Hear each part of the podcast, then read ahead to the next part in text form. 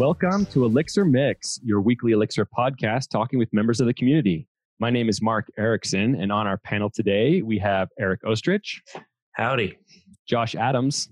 Hey there. And Audic. Could you uh, give us a little introduction to yourself? Yep. Uh, hi all. My name is Arik.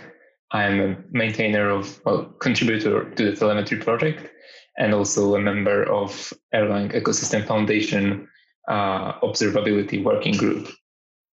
This episode is sponsored by Sentry.io. Recently, I came across a great tool for tracking and monitoring problems in my apps. Then I asked them if they wanted to sponsor the show and allow me to share my experience with you. Sentry provides a terrific interface for keeping track of what's going on with my app. It also tracks releases so I can tell if what I deployed makes things better or worse. They give full stack traces and as much information as possible about the situation when the error occurred to help you track down the errors. Plus, one thing I love, you can customize the context provided by Sentry. So, if you're looking for specific information about the request, you can provide it.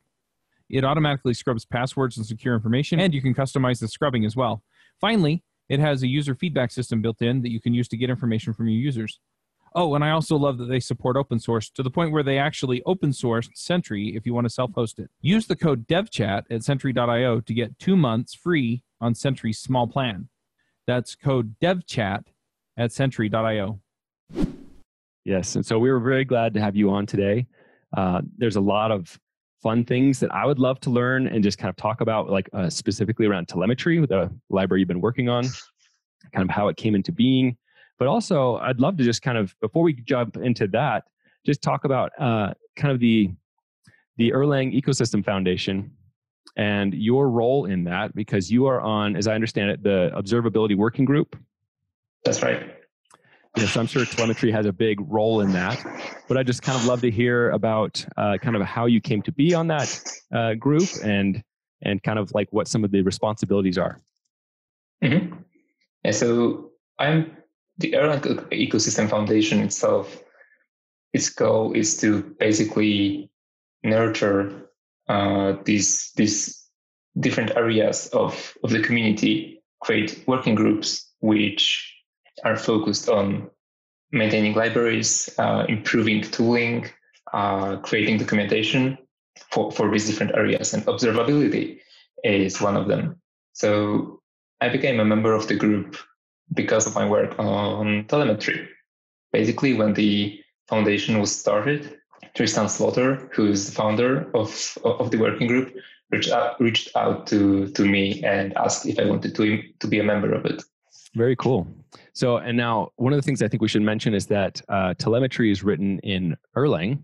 And I think it's interesting just kind of understanding why it is in Erlang, because I think the original kind of early versions of it were in Elixir. Is that right? Yes, yes, that's correct. Um, yeah, so telemetry started off as as Elixir project, and at the beginning we haven't even thought about uh, using implementing in in Erlang because why would anyone in Erlang community want to use that?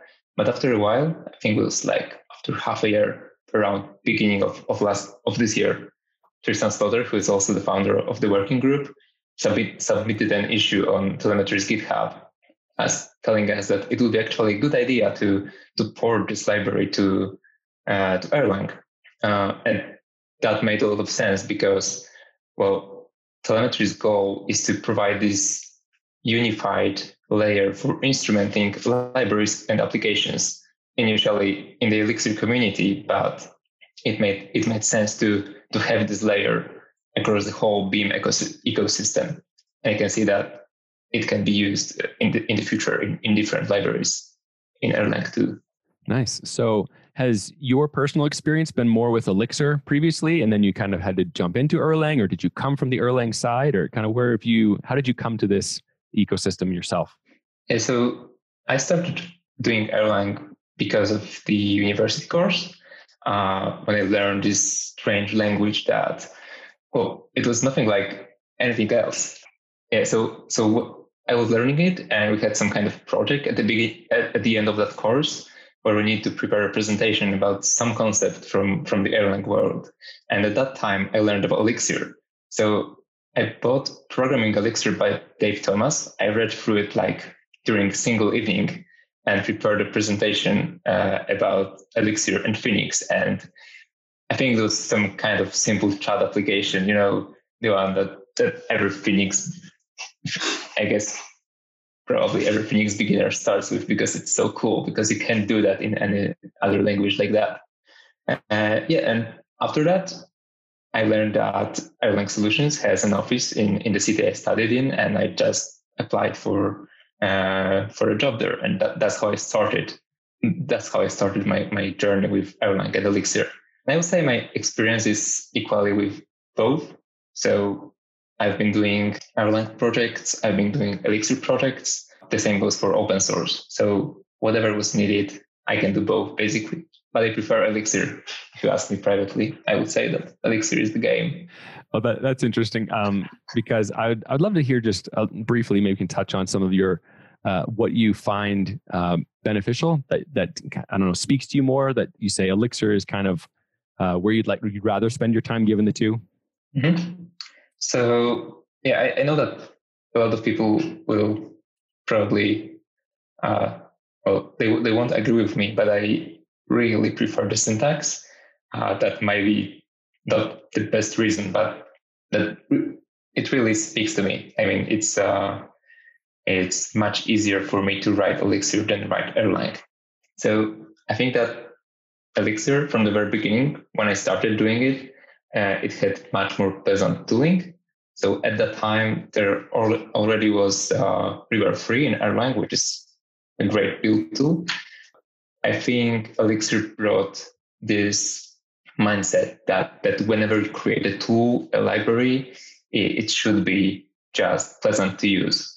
So it goes for documentation. It goes the same thing goes for you know logger messages. Uh, I don't know if you have had pleasure uh, reading stack traces in Erlang. That's it's kind of it's kind of painful the first time you encounter it. I mean, after a while you learn to do it, but but the first look is might might be scary. So that's it. Elixir is just more convenient, I would say. Yeah, that's my take as well. So it's good to hear. Good to hear I'm not alone. yeah.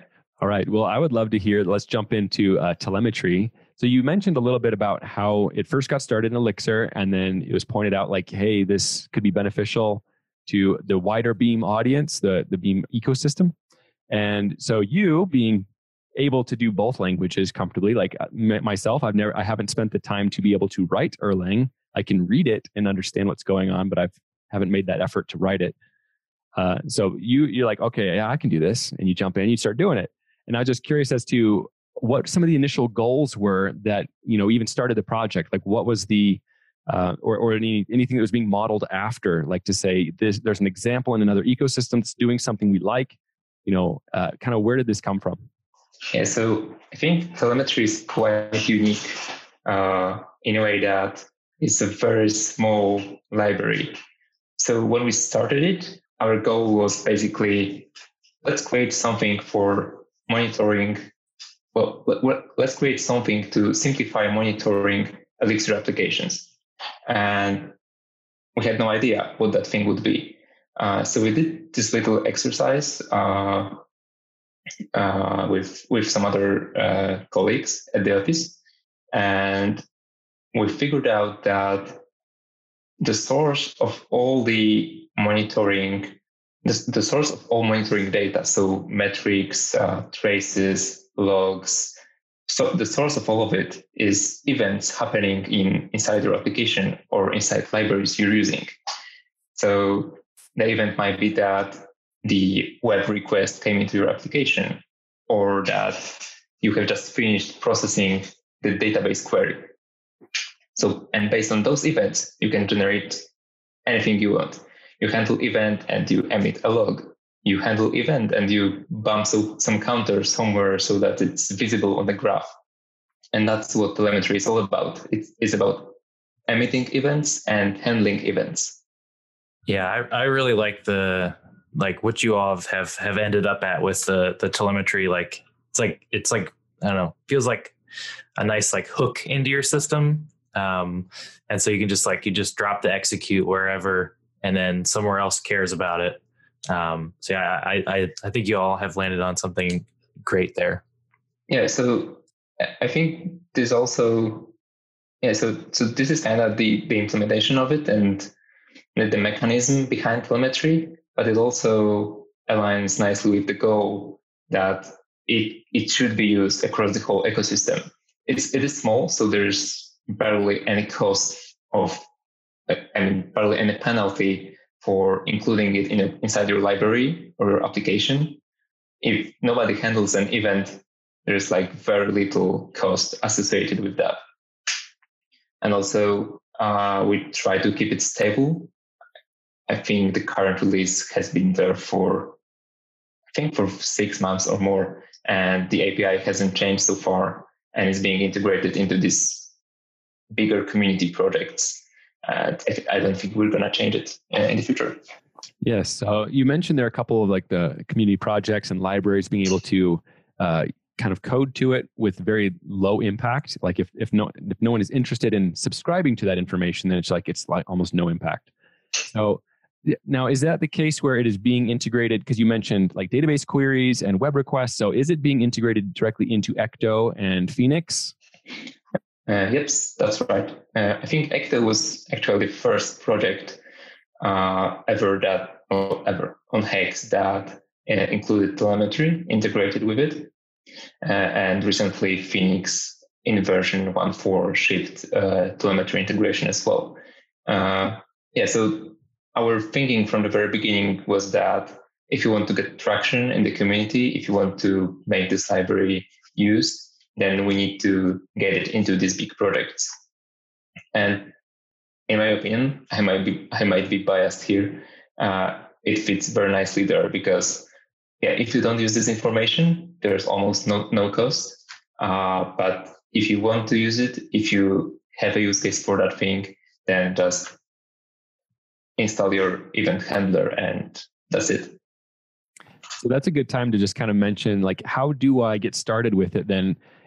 Because uh, what I like about like what you just mentioned is like if it's built into my controllers, uh, so my my web actions are happening and they're firing events, and my database activities firing events, like I don't even have to do anything special to start having access to that data. Uh, so like what do I what is my first step to doing uh, that I need to do to get, like start accessing that information? So if you want to use metrics, there are a couple of, of choices here.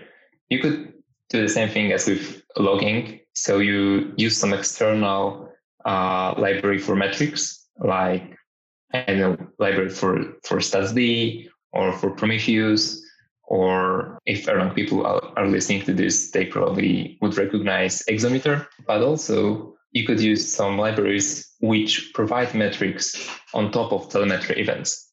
So one of these libraries is telemetry metrics. It's like telemetry.metrics which is written in Elixir. Uh, so telemetry metrics provides some abstraction which allows you to define how you want to aggregate data carried by telemetry events. So using telemetry metrics, you can say that, hey, I want to count how many requests are coming into application are coming into my application. So what you would do, you would create a counter a counter metric. It would tell it to count like web request events, which might be emitted by Plug or Phoenix. And later, when you have a bunch of these metrics defined, you could install some reporter, which is external, which is some kind of external library, which at runtime subscribes to these events and emits metrics at, at the system the reporter works with. Yeah, so so telemetry metrics library itself allows you to define what kind of aggregations you want to build and reporters are used for exposing these metrics to the external world. And right now we have uh, two reporters maintained by a telemetry team, or rather by, by, by the working group, by the observability working group. Uh, so there's one for Prometheus and one for StatsD. Uh, but there are from what I saw, there are also two other on Hex. Uh, one is for uh, AWS CloudWatch, which is quite a new thing. And there's also a reporter for uh, Riemann, uh, Riemann compatible uh, metric servers. Very cool. I didn't know about uh, the CloudWatch one. That's interesting too. One of the biggest pain points that I find as I talk to people about software is deployment. It's really interesting to have the conversations with people where it's, I don't want to deal with Docker. I don't want to deal with Kubernetes. I don't want to deal with setting up servers. I don't, you know, all of these different things. And in a lot of ways, DevOps has gotten a lot easier. And in a lot of ways, DevOps has also kind of embraced a certain amount of culture around applications, the way we build them, the way we deploy them. And I've really felt for a long time that developers need to have the conversations with DevOps or adopt some form of DevOps so that they can take control of what they're doing and really understand when things go to production what's going on so that they can help debug the issues and fix the issues and find the issues when they go wrong and help streamline things and make things better and slicker and easier so that they'll more generally go right. So we started a podcast called Adventures in DevOps. And I pulled in one of the hosts from one of my favorite DevOps shows, Nell Shamrell Harrington from the Food Fight Show. And we got things rolling there. And so this is more or less a continuation of the Food Fight Show where we're talking about the things that go into DevOps. So if you're struggling with any of these operational type things, then definitely check out Adventures in DevOps. And you can find it at adventuresindevopspodcast.com. So one of the things I think I, I, really like about the design, like you mentioned, how telemetry is a really small library, and it's not trying to do too much. It's not trying to say, well, and here's how you get the data out, right? It's just saying like, uh, you know, because I like currently I'm using Prometheus as my data collection, but I also recognize that like in my DevOps story, that can change.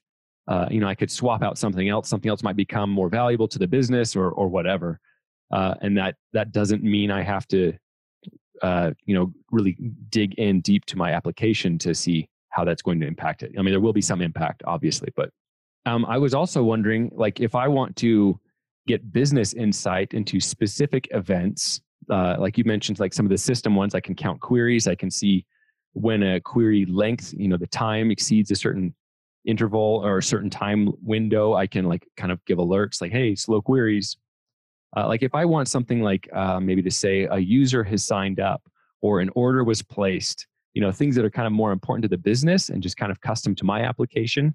Uh, I assume there's an easy way for me to just emit my own events, right? Yeah, that's right. Um, in the same way that the libraries use telemetry for emitting events, you can use the, exactly the same mechanism for emitting events inside your application. So, for example, in a place where you have your sign up code, you just add a line which emits event and you need to provide it some kind of unique name so that you can later attach to that event and you provide it whatever data you, need, you, you want to expose. That's it. When it comes to web applications, you know, when you're using Phoenix and Ecto and stuff like that, and you're most likely doing your sign up inside inside some kind of controller, then this data is already available to you anyway. So you can leverage that. But yeah, the basic idea is that you can use telemetry for any kind of in any kind of scenario where you want to expose some data at runtime to other parts of your code. So once we've we've started to emit these events, like how how does so I, I know I know you can attach a function handler to these events with what telemetry attach. I think it's like how does that attachment actually work? Like how do, how does the execute know to run those functions? Yeah, so this kind of goes into the implementation of telemetry. Um, Yay! So whenever you install an event handler, uh, what we do is that we insert that event handler inside ETS table uh, and we use that the event name as the key in that ETS table. So as you know, ETS is a very fast uh, built-in term storage, and you can access terms by key uh, instead, instead instead of searching through, through the whole table. And whenever we emit an event, we need to provide uh, an event name, and we just look up all the handlers under the event name key we research, we researched a couple of implementations, and it turns out that that that ETS was, was the fastest one. There are faster solutions to, to this problem, but they have or they behave worse if you start removing event handlers. So there is this thing in newer versions of Erlang called a persistence term, which is like a global in VM stored for any kinds of terms. You can also access them by key. Uh, but the thing is that whenever you update the term, the VM needs to run, basically scan every process and garbage garbage collect the data uh, that basically garbage collect the terms that you just deleted from from the persistent term. So that's that becomes very costly if you if you delete things often. Yeah, and I've I've definitely seen uh, telemetry eject uh, event handlers as like if you if you write a bug in your handler, you don't want the code that's not like that just emitted the event to die. So I've definitely seen like a big red error that's like flashes by. It's like, oop, we just got rid of that. so, So, yeah. I, one of the questions I had then, so it sounds like you know the, the ETS table uh, kind of keeps that the list of all of the events that are registered. So how does that when an, an event is fired and new data is being sent to it? How does this other listener uh, get activated? Yeah, so uh, when you attach an event handler, the, the, the event handler itself is just a reference to, to a function. So it's an anonymous function that we use in Elixir. And whenever we, we fire an event, we just look look this up. We get like a list of, of all event handlers and and we invoke these functions like any other function. In uh, which process?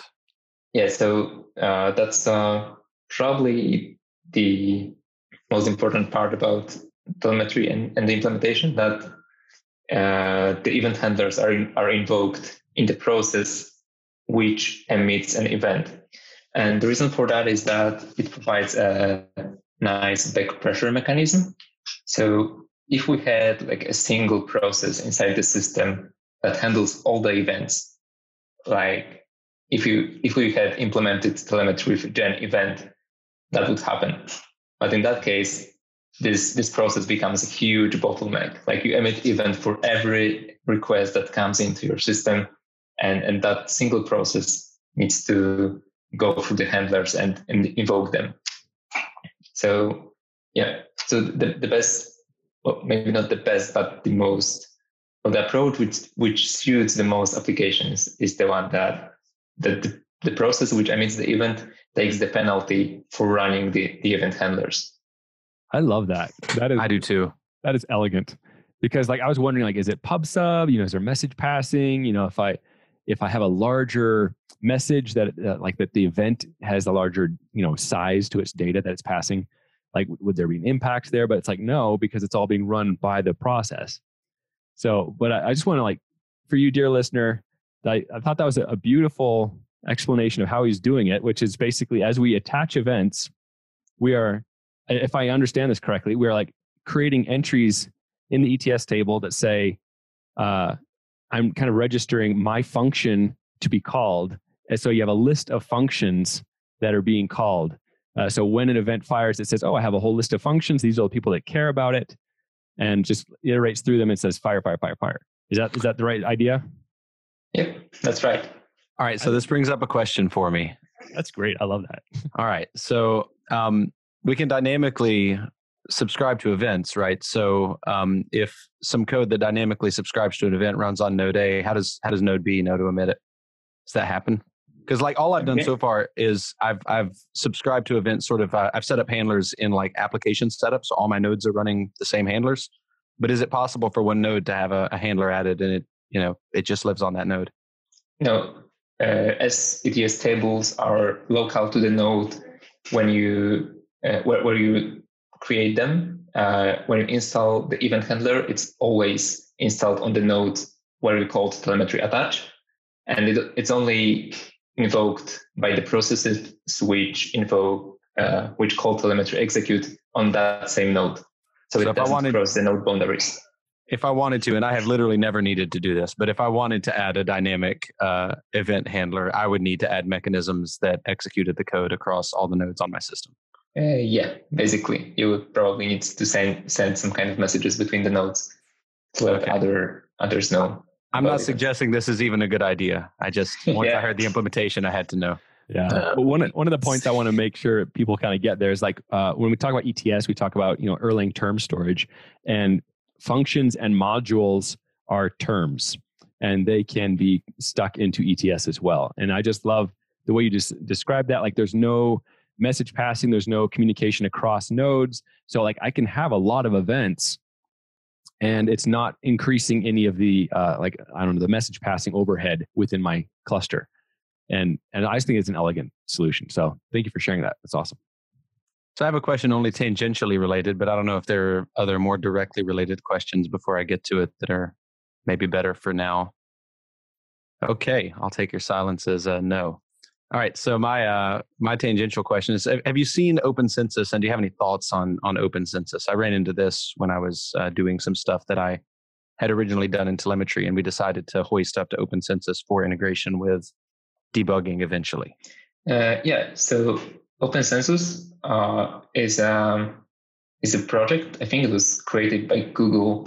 It's basically uh, a specification for for common APIs that you can use in different languages to create metrics, uh, to create traces, and it also defines on-the-wire formats for these things.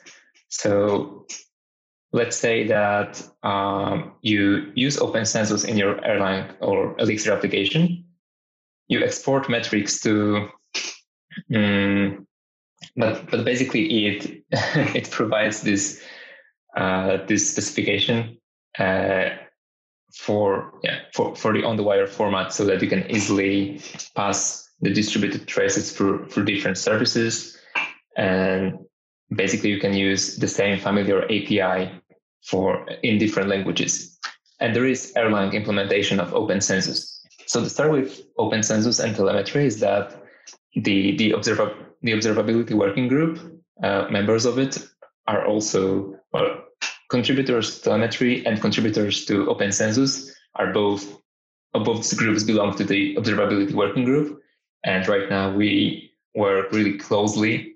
We try to make sure that integration between Open Census and telemetry is as smooth as possible.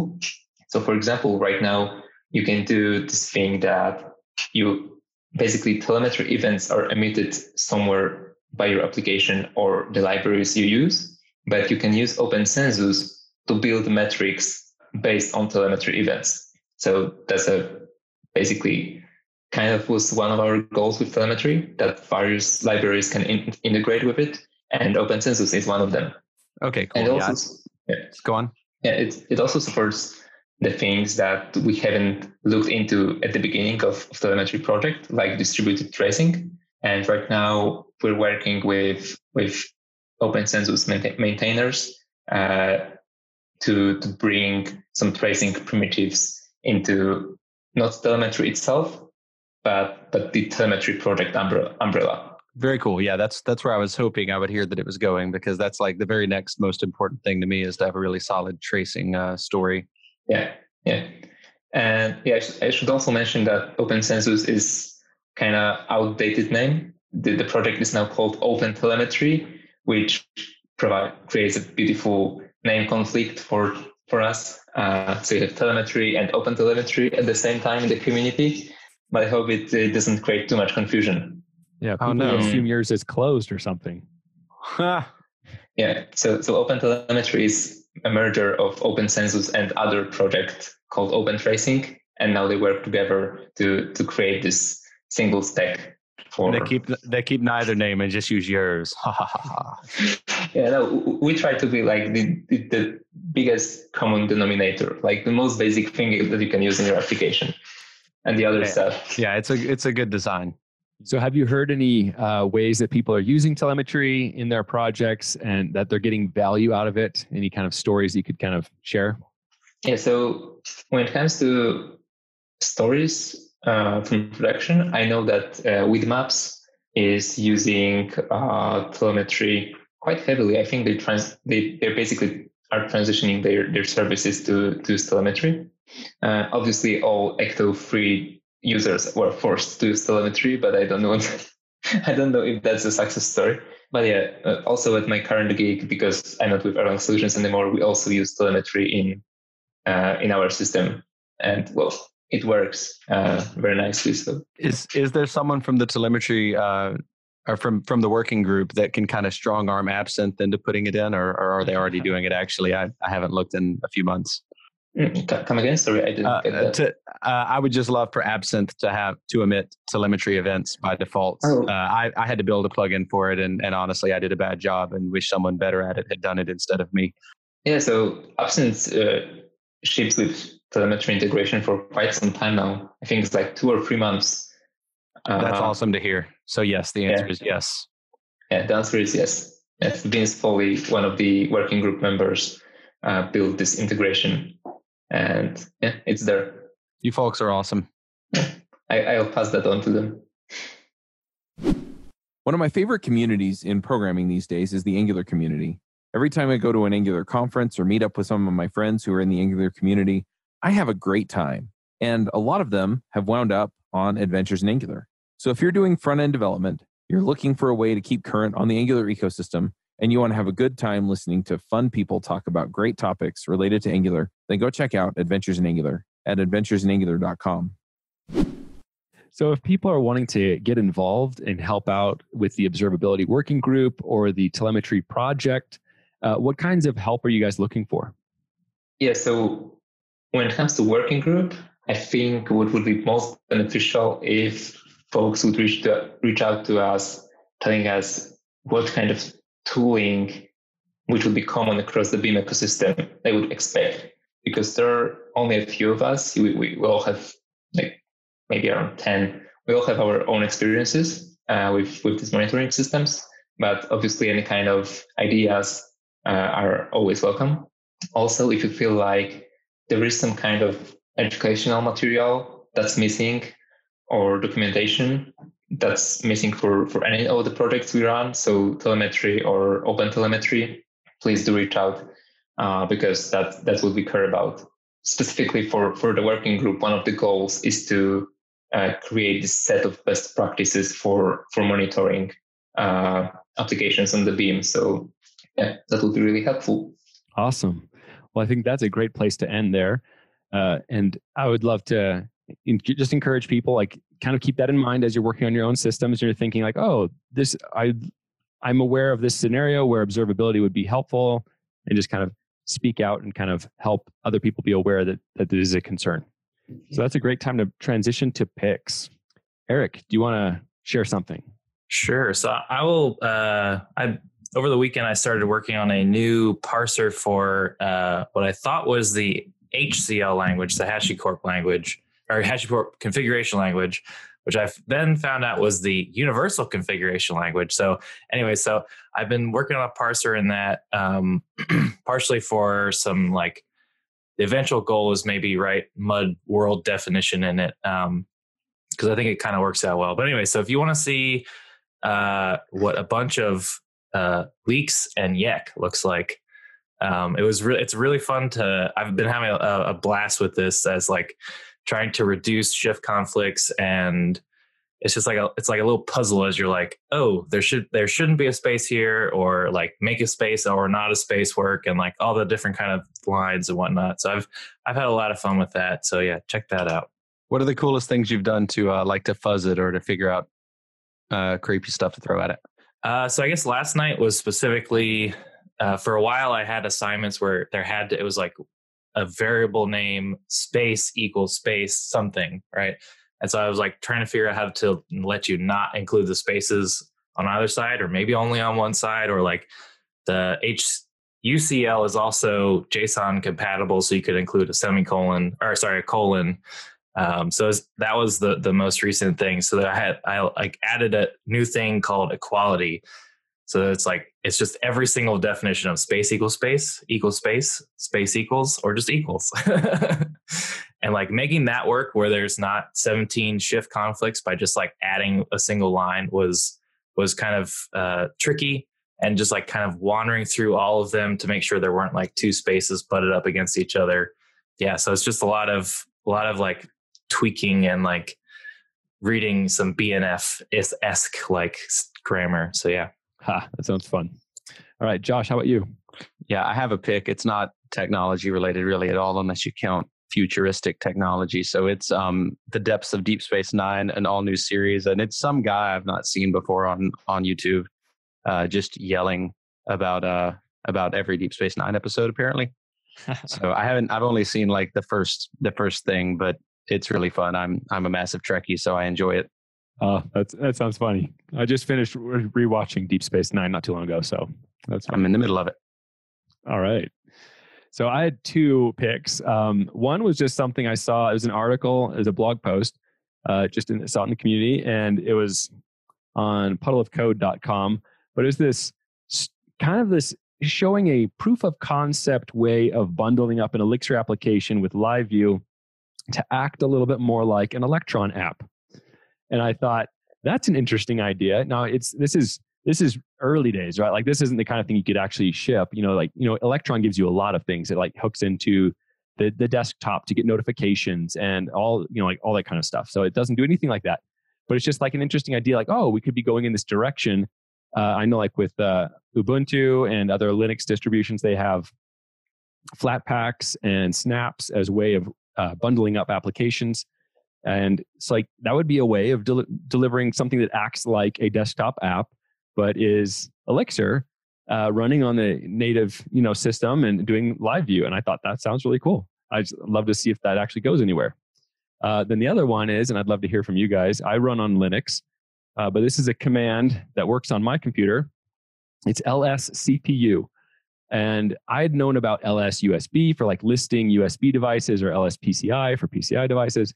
LSCPU uh, gives you information about your uh, CPU. And on my system, it showed uh, like which vulnerabilities like Meltdown and Spectre had firmware fixes in place or not. And, and showing like my min and max clock speed and the processor family. I thought it was pretty cool because like my desktop computer that I use for most of my stuff at home, uh, it's an older machine I built my I built and I don't remember exactly what I put in there for the CPU, and it just makes a really easy way to kind of see all the stats. So that was it for me. So I, would love to hear. Did it? Does it work on Mac? It doesn't. No, okay. See, but on my on my desktop, I just confirmed that I've got the mitigation for all the all the vulnerabilities it lists. So that's nice. Yeah, same. Nice, interesting. Okay, um, so it's only for the Linux people out there, I guess.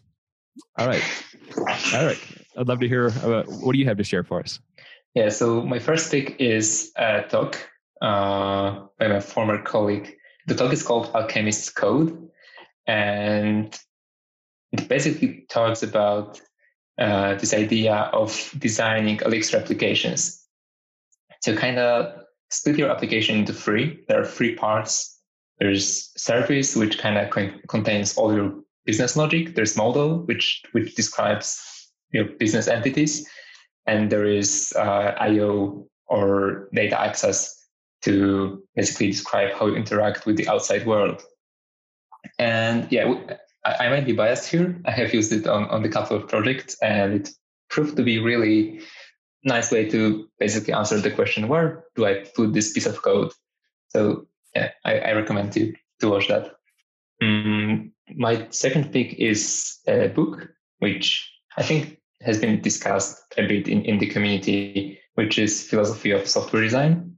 Uh, I might not agree with all the ideas uh, in the book, but it has really good take on, on a few things that we basically do every day. So things like comments, how to design the API with with the most like default scenario being the easiest one to use, stuff like that. So really recommend that one. And the last thing is a podcast, uh, The Anatomy of Next. So the first season of the podcast is about uh, things we usually associate with dystopia in popular culture, but they look at them from the utopian lens. So things like biomodifications of human body, how, how that could be beneficial, or aliens. So some civilization comes into Earth and teaches us how to do things.